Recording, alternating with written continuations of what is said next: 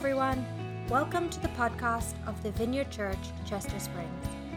We invite you to join our mission to love like Jesus, and you can connect with us on social media or visit our website, csvineyard.org. Now for this week's talk, brought to you by co-lead pastor Amos Grunendijk. We're going to transition to continue our study in 1 Peter. Did you guys bring your Bibles? Some of you, if you didn't, there are Bibles in the back. I would encourage you to grab one and follow along. Open up to 1 Peter chapter 2. I will say that I really tried hard to give this Sunday away to my wife. I didn't want to preach this text, and if she wasn't pregnant, she probably would have said yes, but she's growing a human, and that takes like a lot of energy, and I don't really know, but some of you do, and so here I am. I ask for your mercy and grace, but one of the things we've been doing in the series is simply let the words be read, and then we follow up the reading with a time of silence where we can do a number of things. We can reflect on what we've just heard, or we can simply quiet our mind and say, come Holy Spirit. And as distractions come, to just continue to focus our attention on God. So we'll follow up the scripture reading with 1 minute of silence, okay? So I want to invite up my friend Tracy Hess forward. She's going to be reading for us. Many of you know Tracy and love Tracy. She has been a life group leader forever, I think, along with her husband, Shane, and the mother of Liam. That button needs to be pushed till it's green. And if you could just step up on the stage.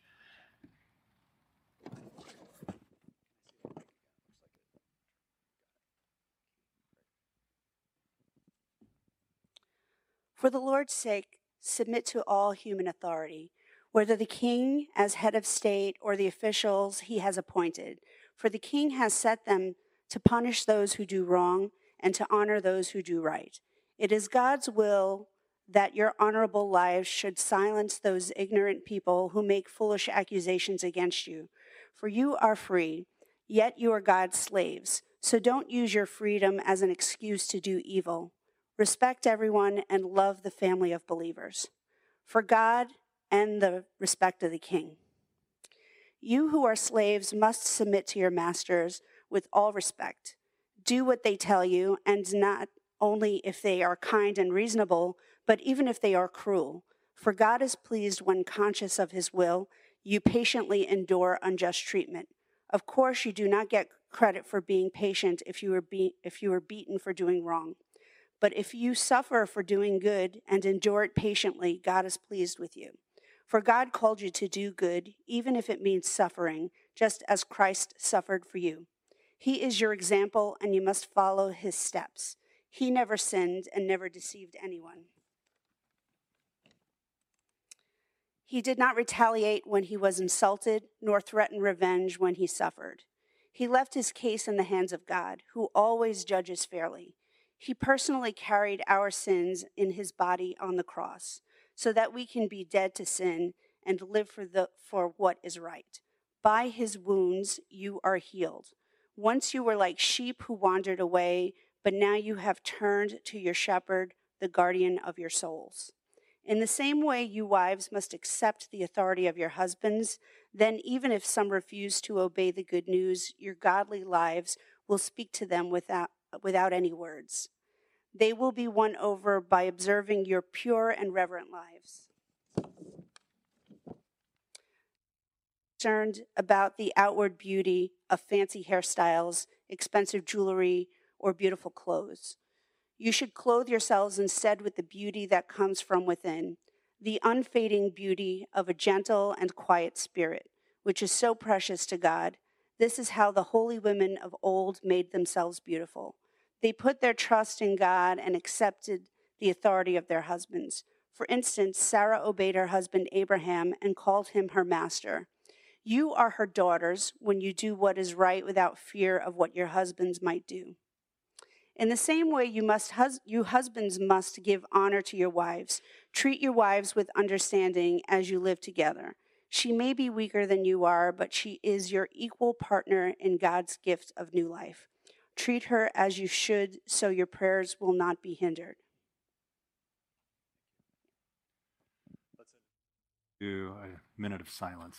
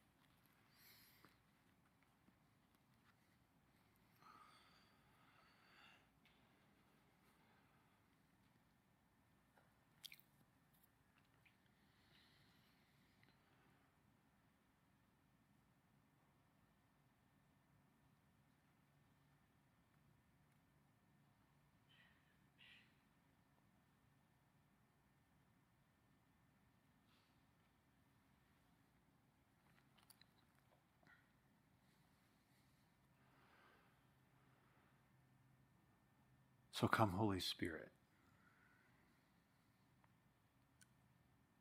We ask that you would make this text come alive. Help us to understand it. Help us to live it. And in so doing, give us the faith we need to trust you. As we sometimes face hostility, chaos, antagonism, uncertainty, grief, and struggle. We need you to come and heal. Jesus, we look to you as our King and our teacher.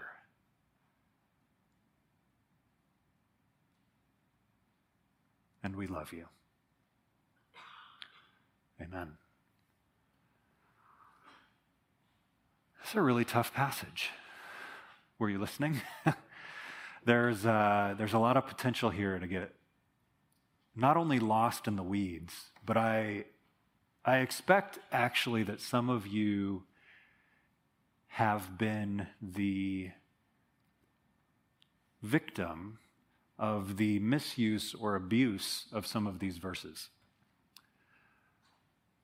And I think the heart and the intent is just the opposite of abuse. I think the intent is empowerment. It is to give strength. It is a radical word for a world that is actually fairly different than ours today in many ways, and very similar to ours today in others. And so you could easily focus on the theme that really holds all this together, the word submission, and apply it to wives and how they must submit to their husbands, and use that as a club or as a stick. You could read this, I think, incorrectly as a command to passivity, but I do not see passivity in the life of Jesus or in the teachings of Jesus. I see peace, and I see blessing, and I see strength in meekness, and victory in death.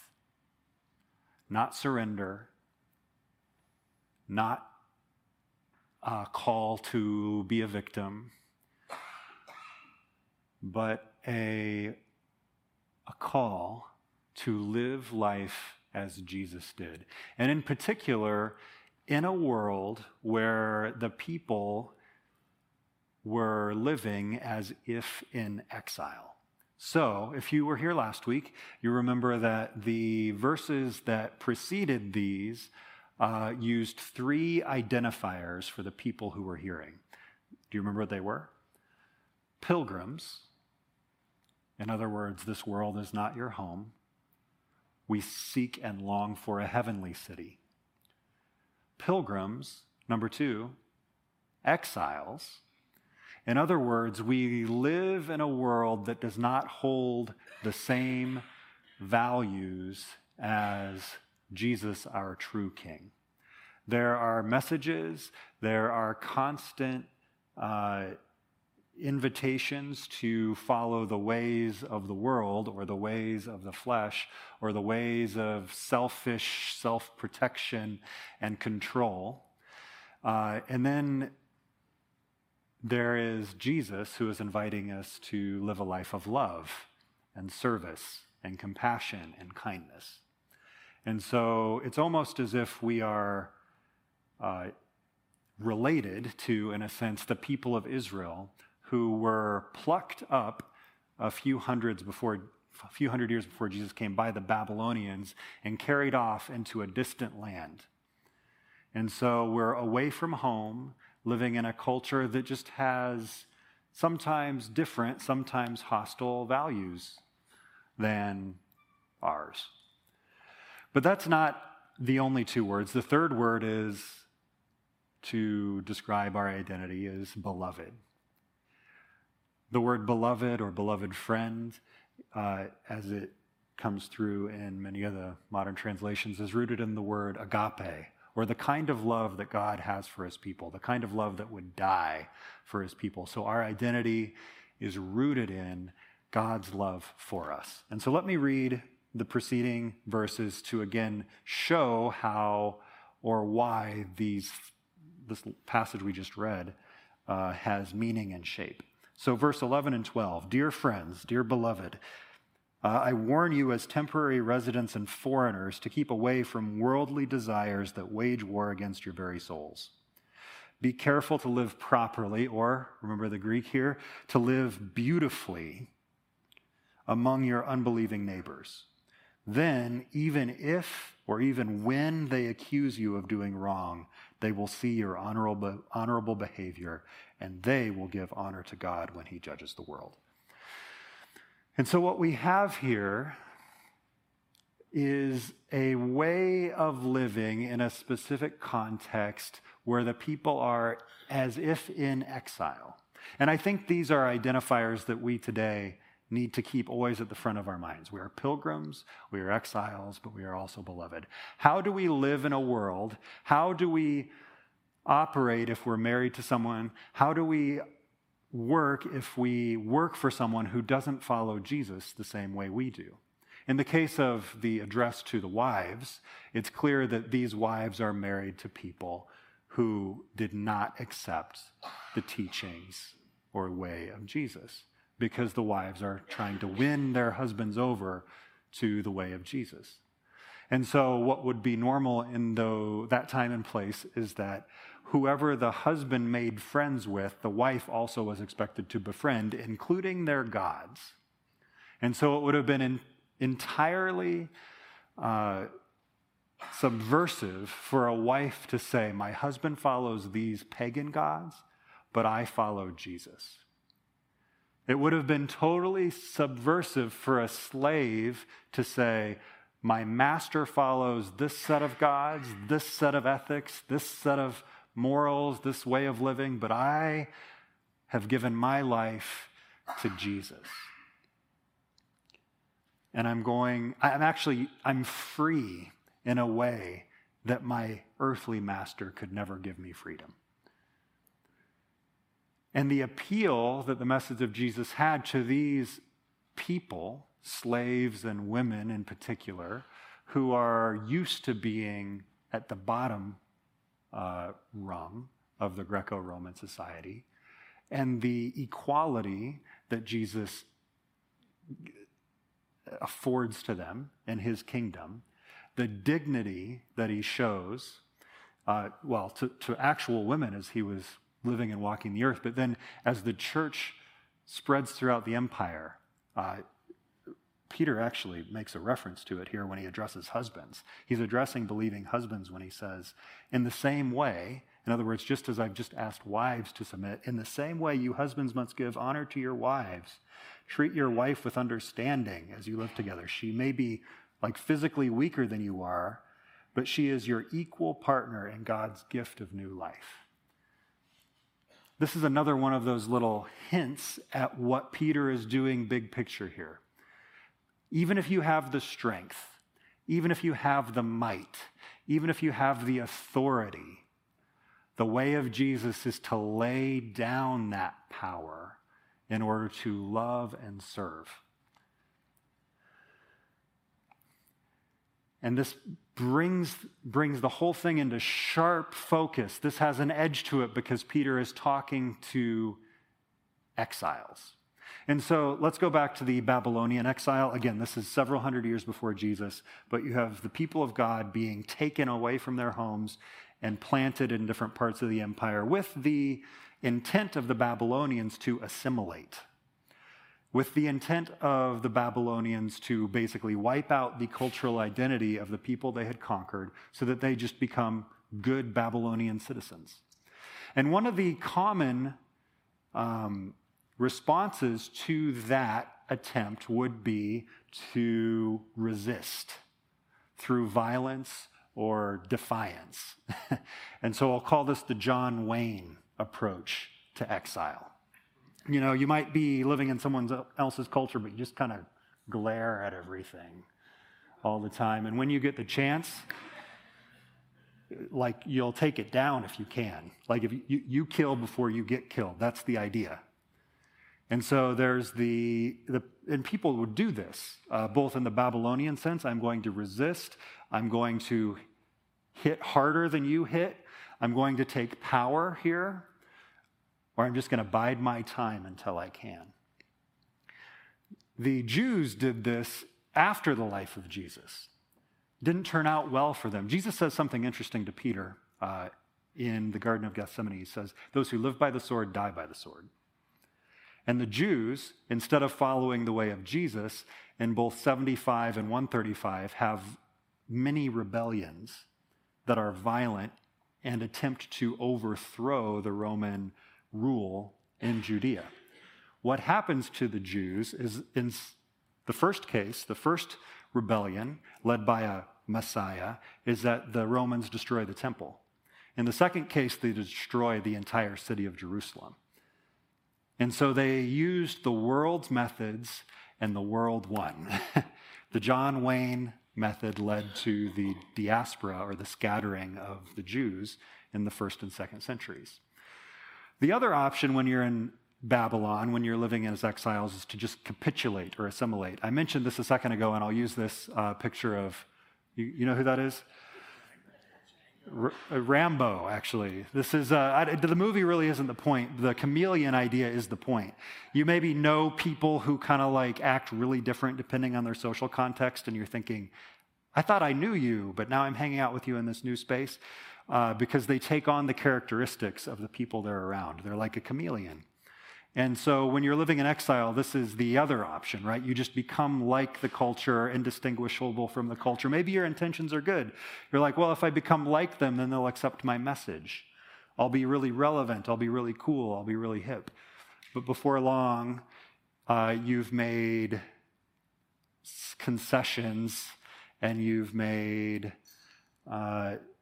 like, we'll call it regressions, and you don't look any different or live any different or sound any different from the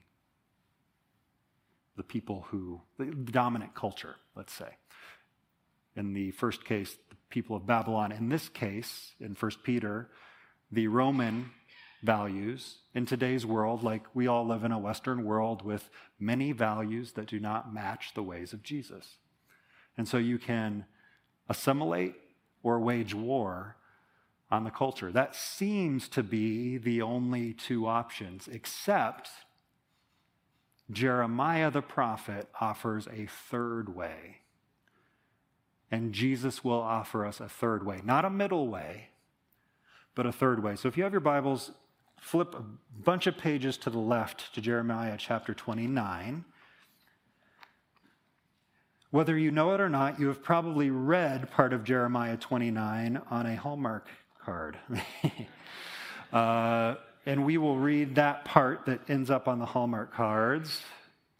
Apparently, I don't have usually I have bookmarks to help me get there fast. Okay.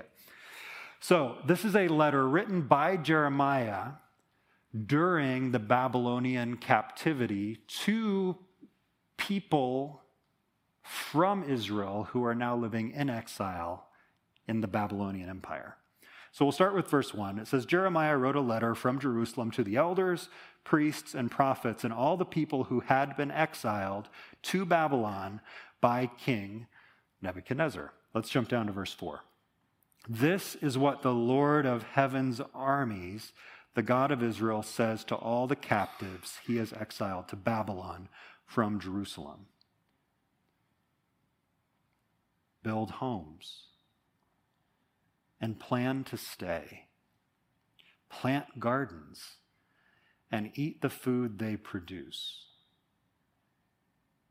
Could this be right? Living in exile, settle down. Plan to stay. Marry and have children, verse 6. Then find spouses for them so that you may have many grandchildren. Multiply. Good job, Houstons. Do not dwindle away, and work for the peace and prosperity of the city where I sent you into exile. Who? The Babylonian king? The Babylonian people work for their good. Pray to the Lord for it. Huh? The Babylonians, the Romans, Caesar, the king, the president, the CEO of Facebook. Pray to the Lord for it, for its welfare will determine your welfare. This is what the Lord of heaven's armies, the God of Israel, says. Do not let your prophets and fortune tellers who are with you in the land of Babylon trick you. Do not listen to their dreams, because they are telling you lies in my name.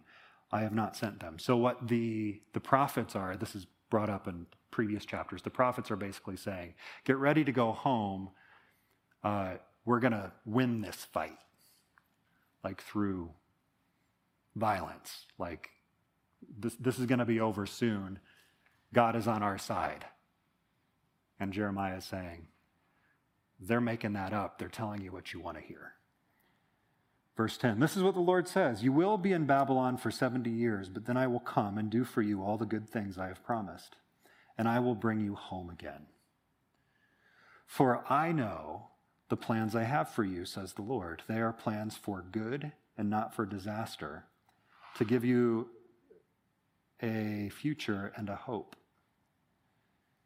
In those days, when you pray, I will listen. If you look for me wholeheartedly, you will find me. And so there is this third way proposed by Jeremiah, which you actually see lived out in the book of Daniel. And I'm not going to go deep into what happens in the book of Daniel, but you have examples of four men who are living in captivity who actually dress like the Babylonians do. They serve in the king's court for the prosperity of the king and his empire. But they do not lose themselves or their commitment to God. In fact, they willingly put themselves, well, in one case in a fiery furnace, in another case in a den of lions, because they will not worship anybody or pray to anybody but the Lord their God. And so while they pray and work toward the prosperity of their enemies, of their captors, they do not respond in violence, and nor do they respond to capitulation or assimilation. They remain distinct, living the way that God had commanded them, and yet for the flourishing of their city. And so 1 Peter is doing something very similar, I think, here. And when we hear the word submit, it brings in a lot of baggage toward us. I don't have a complete understanding of what Peter is teaching here. But when I try to wrap my mind around it, I see what he describes submission as, and I'll just use some words that you heard as Tracy was reading. Perhaps a way to define submission is to show respect, honor, and to serve those in authority over you. Respect, honor, and serve. Work for the well-being of your employer and your bosses, even if they're bad bosses. Work to honor and respect and serve your husband, even if he's not the nicest husband. And that doesn't mean that you stay in abusive relationships. Work to honor, respect, and serve your wife. Work to honor and respect and serve your friends, your church community, your city councils, your schools. This is the way to live in exile and follow the ways of Jesus. To bless, in other words, and not to curse. And we look at Jesus as our best and primary example. So I already mentioned in the Garden of Gethsemane, do you remember what Peter, this guy who's writing, did when a small battalion of soldiers came to arrest Jesus? He goes all Peter on them. He embraces his authentic self as like kind of a hothead zealot, and he takes authority, and he draws his sword, and he goes swinging for the servant of the high priest. And Jesus says, "Good job, you be you, Peter." Wrong. Jesus says, "Put away your sword."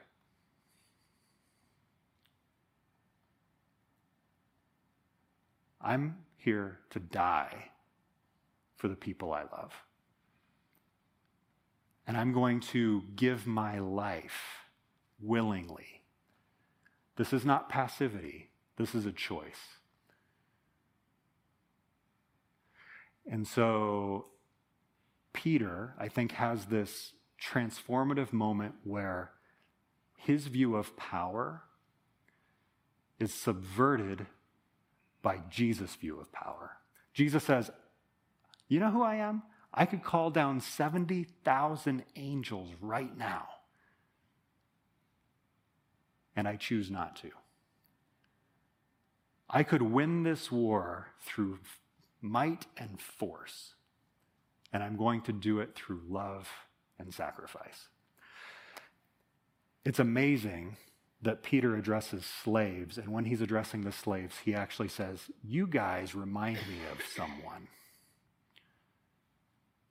And this suffering is not how God intended it that you're going through, but your suffering reminds me of Jesus' suffering. He links slaves, people suffering the sharpest injustice, to the person of Jesus, who brings justice by suffering and justice.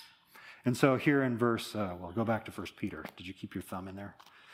1 Peter chapter 2, verse 21. "For God called you to do good, even if it means suffering, just as Christ suffered for you.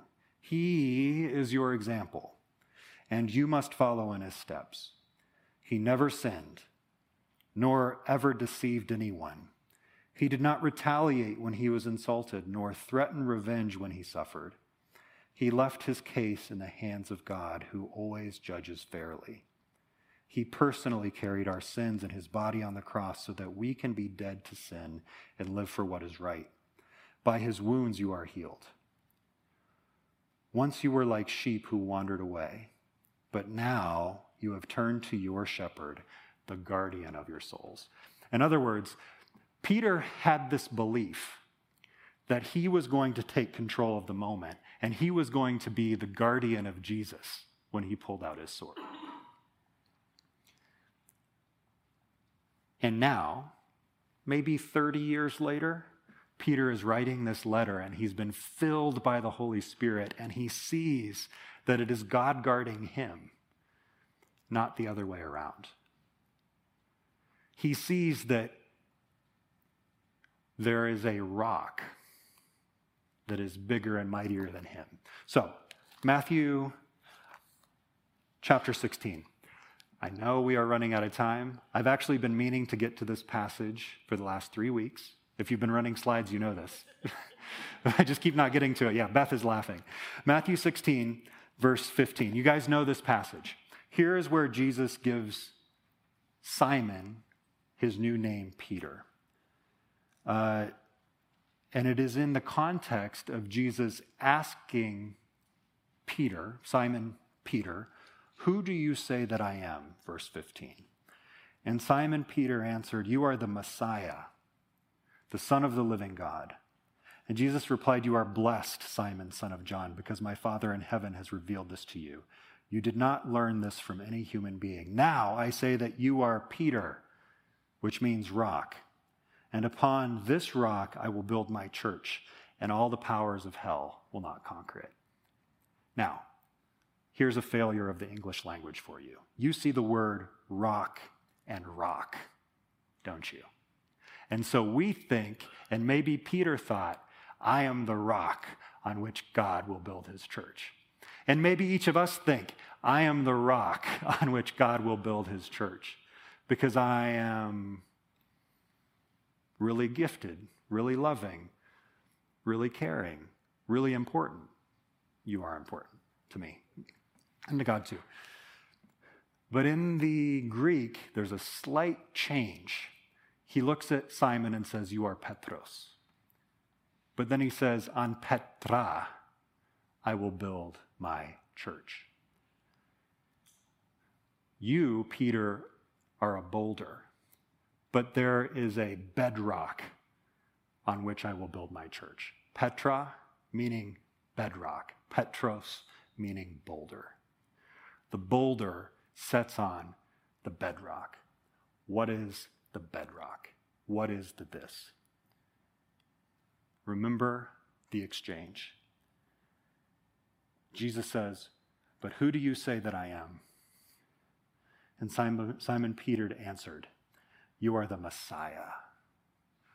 You are the King, the true authority, greater than any Caesar, president, CEO, greater than any abusive husband, greater than any mean boss.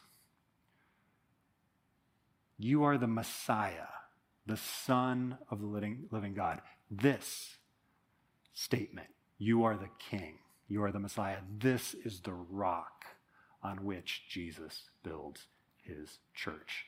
And so as you live in exile, as you live as pilgrims, as you live, as Peter calls us to, into the way of Jesus, remember that you stand on a rock.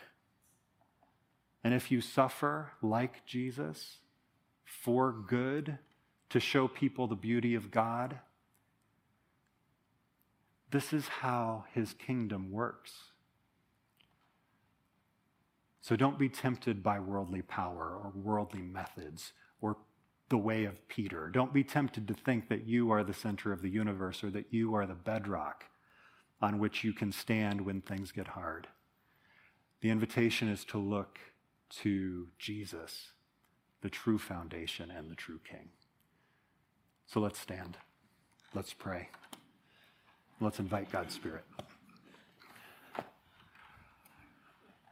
Father,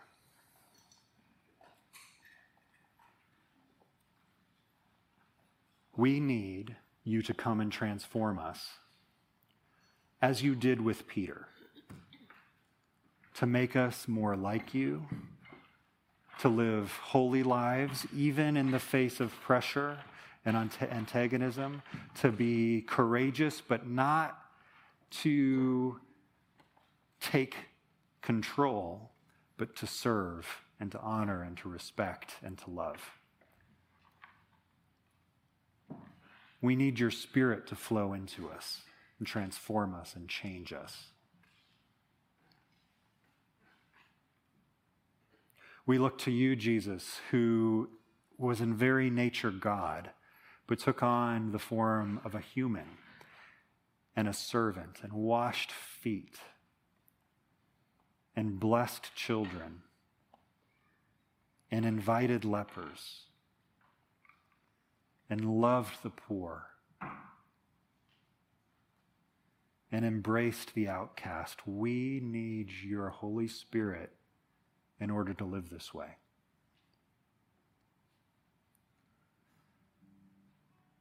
And so, Jesus, we turn to you as our rock and our salvation and our deliverer. And we invite you into this time of worship. We sing to you, not about you. We welcome your spirit. Thanks again for listening to the podcast of the Vineyard Church, Chester Springs. We hope you share this with your friends and family and subscribe on iTunes or wherever you get your podcasts. See you next time.